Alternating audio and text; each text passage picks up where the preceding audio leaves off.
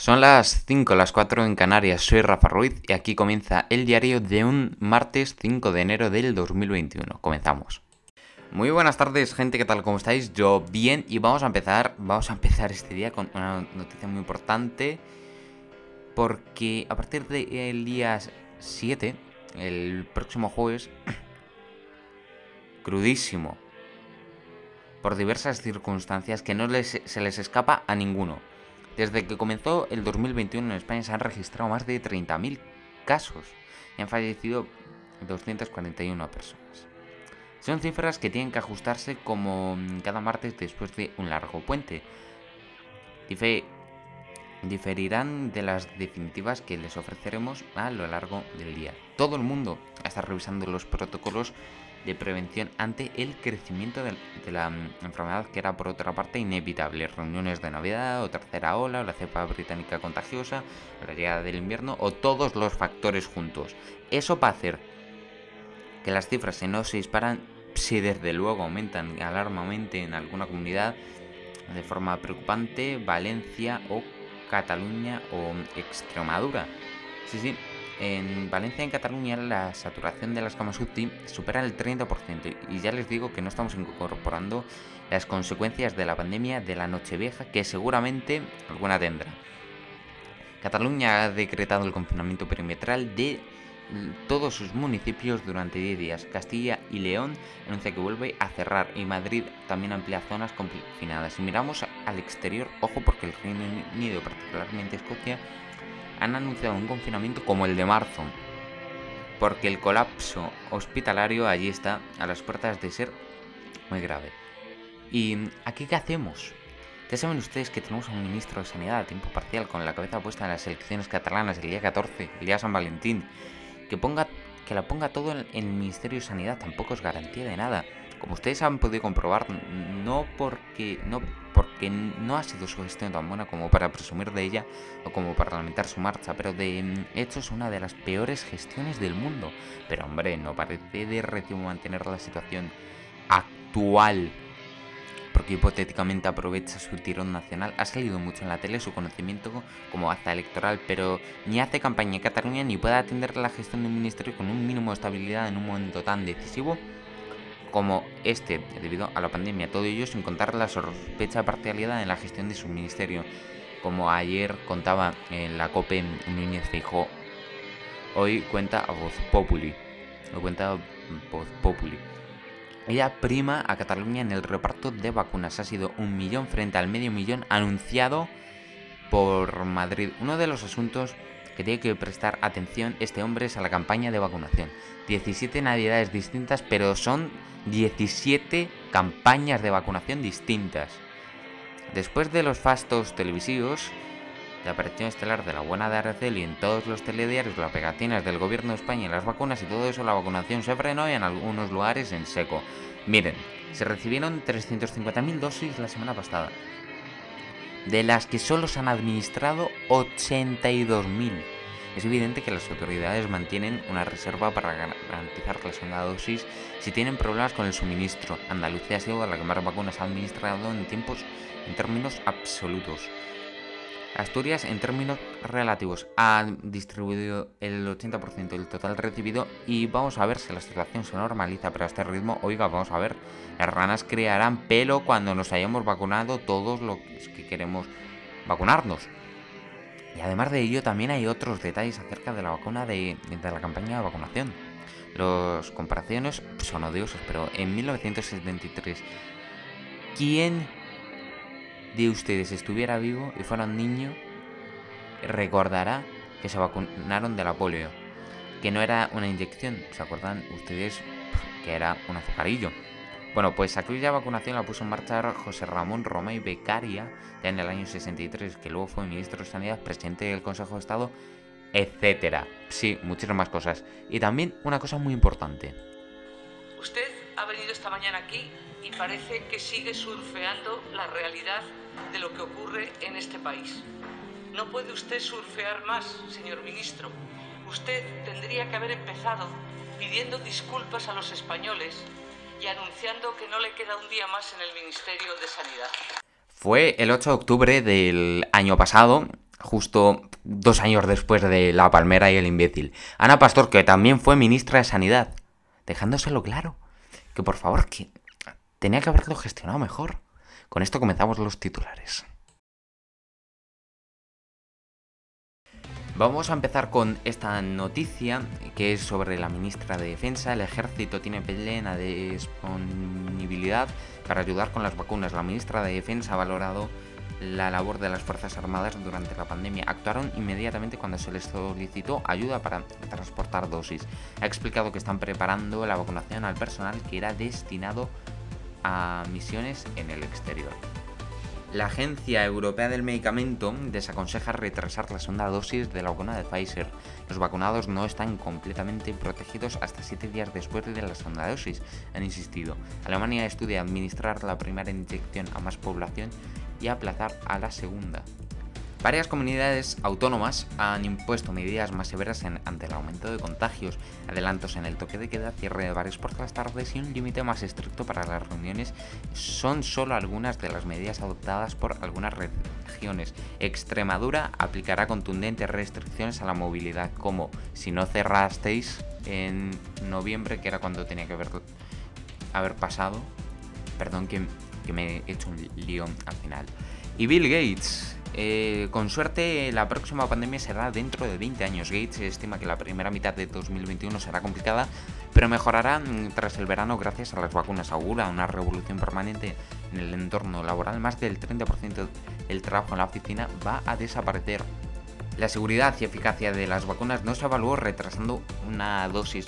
Pfizer y BioNTech asegura que no hay datos para afirmar que la vacuna proteja a quienes no reciban la segunda dosis unas tres semanas. La principal asociación de médicos del Reino Unido califica el plan de disruptivo y de preocupante. Increíble.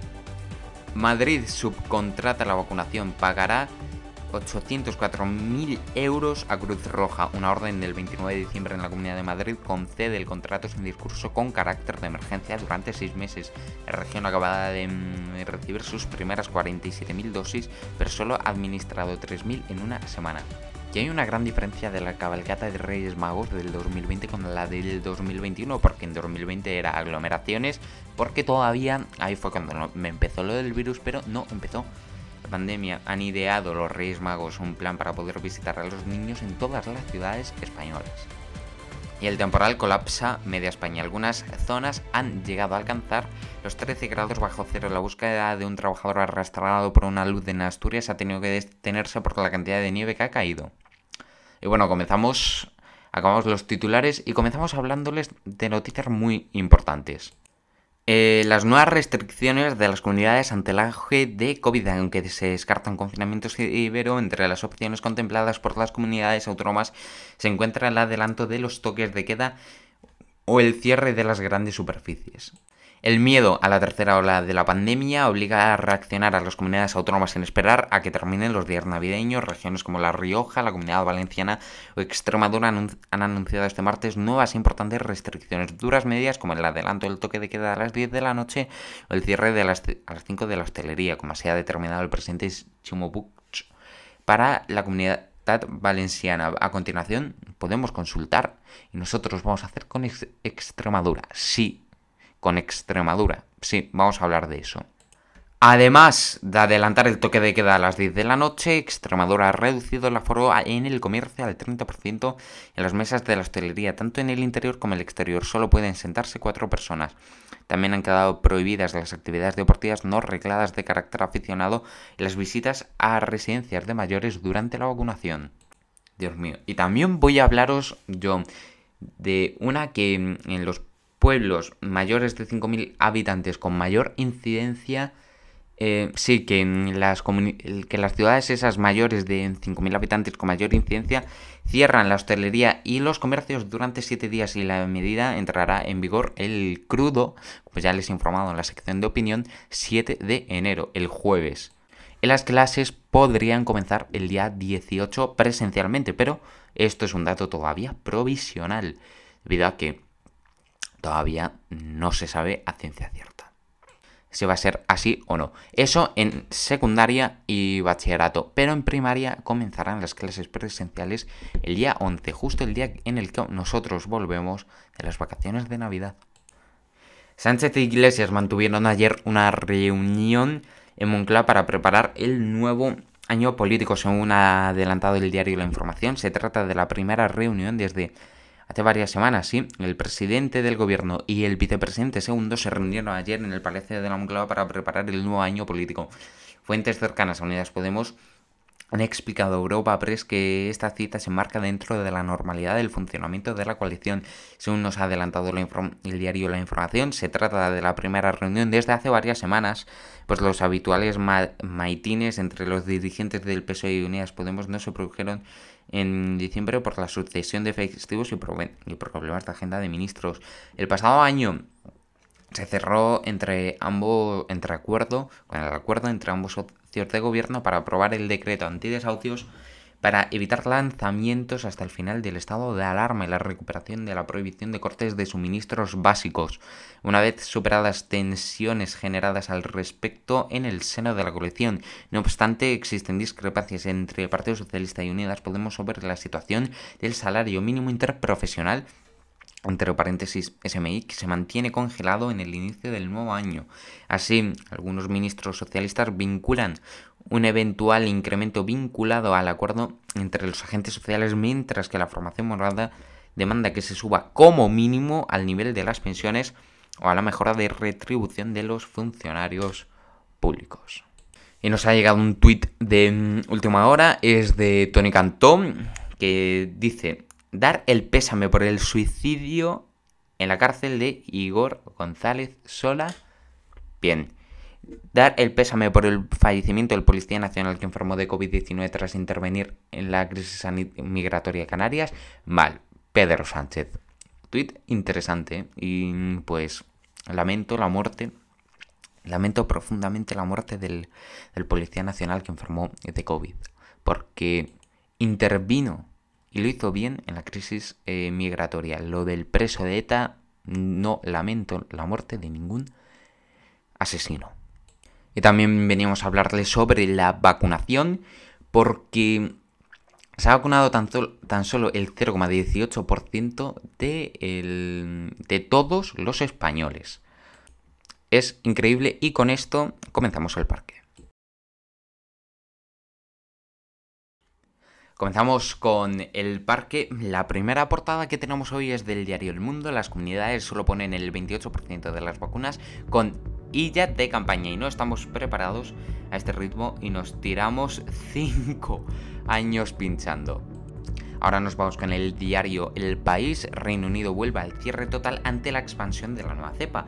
Boris Johnson ordena a los británicos permanecer en casa y clausura de los colegios hasta febrero.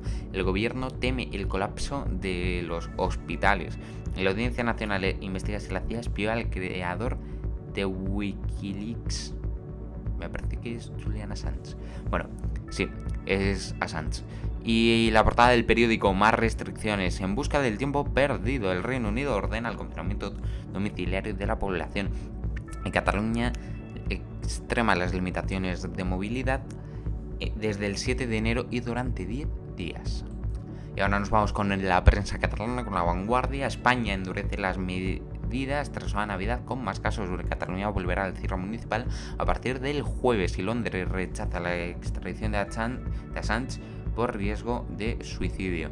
Y por último, ya la portada del diario ABC, eh, personal saltando, mm, no lo leo muy bien, perdonad, una vacunación lenta y desigual. Solo 82.834 españoles han recibido la primera dosis apenas el 11,5% de las repartidas con Canarias a la cabeza frente al 1,7% de Baleares, un 0,18% del total de españoles. Es increíble. Comenzamos los deportes. Comenzamos, vamos a comenzar los deportes con el último resultado que nos vimos ayer. Valencia 1, Cádiz 1 y hoy es martes 5 de enero, víspera de Reyes y se están jugando partidos de la Copa del Rey. Ahora mismo se está jugando Ibiza Delta, van de momento 0-0 y se van a jugar Córdoba, Getafe, Ibiza, Celta, que es el que se está jugando ahora, Zamora, Villarreal, Linares, Sevilla, Marbella, Valladolid y Alcorcón, Zaragoza. Y el futuro de Sergio Ramos vuelve a ser objeto de debate en el Real Madrid. El capitán blanco no acepta de momento las condiciones que el club blanco le ofrece para renovar y al menos de seis meses para que termine su contrato. Es libre de negociar su futuro fuera del Santiago Bernabéu, como forma marca. El Camero se aleja del Madrid y su continuidad más allá del fin de temporada en el club está en el aire. No es la primera vez que la renovación de Sergio Ramos encalla. En el pasado hemos visto otras agrias negociaciones que acabaron en firma y abrazo de un nuevo contrato. ¿Será igual que la negociación que nos ocupa? ¿Qué debería hacer el Real Madrid? ¿Convencer a toda costa Ramos o seguir su política actual y esperar a que el, el capitán se amolde a ella, vota y opina sobre el, futuro del blanco? Bueno, a mí me encantaría, me encantaría que se quedara. Acabamos los deportes comenzamos ahora mismo con el parte meteorológico. Hasta ahora mismo. Comenzamos con el tiempo y bueno, las temperaturas eh, siguen bastante bajas. La máxima de 6, la mínima de menos 4, unos cielos totalmente soleados que seguirán así, sí, sí. Y no vamos a ver rastro de nubes durante toda la mañana. En madrugada, perdón. Pero eso sí, los reyes espero que no se congelen de frío. Eh, las temperaturas llegaremos a una mínima de menos 4, increíble. Y vamos a comenzar el, el miércoles, Día de Reyes, con una temperatura eh, bastante bajita, de menos 3 grados. Pero empezarán ahí abundando ya eh, las nubes. Sí, sí, y abundarán pues en buena parte casi todo el día. Tendremos una temperatura máxima que va a subir 3 grados, nos quedaremos en 9 y una mínima que subirá 6, nos quedaremos en 2. Unos cielos eh, parcialmente nublados y podremos ir abundando las nubes ya. Por las 5 de la tarde más o menos es cuando ya estará todo nublado. No llegamos ni a los 10 grados. ¿eh? Y ya para el jueves un día bastante lluvioso. ¿Y qué? ¿Que el sábado va a llover 11 años después aquí? No me lo creo ni yo. Acabamos el tiempo. Ahora con el tiempo, ¿no? Pues me he dado cuenta, ¿no? Que el sábado va a nevar. ¿Cómo que va a nevar el sábado? ¿Cómo que va a nevar el sábado? A ver, la última vez que nevó aquí fue un domingo. Fue 10 de enero. Prácticamente cayó igual. Sábado 9 de enero. En aquel caso era domingo 10 de enero. Era del año 2010 cuando empezaba a nevar. A mí aquello no me gustaba mucho. Pero yo es que deseo que vuelva, que vuelva a nevar. Porque solo he visto la nieve me parece que una vez en mi vida. Así que yo deseo que vuelva a nevar. Y bueno, eh, pues así es como acaba este podcast de hoy. Y bueno, eh, yo llevo haciendo podcast pues prácticamente con los descansos de fin de semana pues desde el 31 de agosto. Eh, llevo haciendo aquel programa desde el día 31 de agosto sin descanso unos días ni nada y yo creo que mm, me voy a tomar unos días de relax. Unos días de relax que me van a servir un poquito, un poquito y espero que cuando eh, vuelva, eh, que va a ser mm, esta semana me parece, lo más seguro, la semana que viene, pues lo haré con más ganas que nunca. Eso seguro que voy a volver yo con más ganas que nunca. Pues bueno, necesitaba un, pequeñito descanso, ¿no? Así que mañana ni el jueves va a haber podcast. No, no va a haber programa ni mañana ni el jueves. Así que bueno, em, como necesito un par de días pues de descanso, pues creo que va a tocar, tocar unos días para unos días para descansar. Sí, sí, es lo que hace falta. Porque es que mm, yo llevo aquí desde el día 31 eh, de agosto, desde el día 31 de agosto, desde ese programa, eh, pues simplemente haciendo programas todos los días, salvo alguna vez que no haya podido, pero todos los días haciendo, haciendo mi podcast. Y bueno, pues eh, es necesito estar un par de días o tres pues sin hacerlo, descansar un poquito y luego cuando vuelva hacerlo todavía mejor. Intentaré, estoy aprendiendo y yo voy a seguir aprendiendo. Ese es el objetivo. Estoy aprendiendo y voy a seguir aprendiendo. Me encanta hacer este podcast, me encanta, pero necesito unos días de descanso, unos días para descansar. Así que bueno, gente, me voy. Muchísimas gracias por haber visto este programa. Y les vamos a dejar con dos canciones, con dos. TNT de ACC y una muy parecida, pero es de Oasis. A ver, el ritmo es prácticamente el mismo. Eh, primero va a ser la de, mm, la de ACC porque, vamos, es increíble, es brutal. Y eso que tiene ya 45 años, va a ser 46. Así que hasta mañana.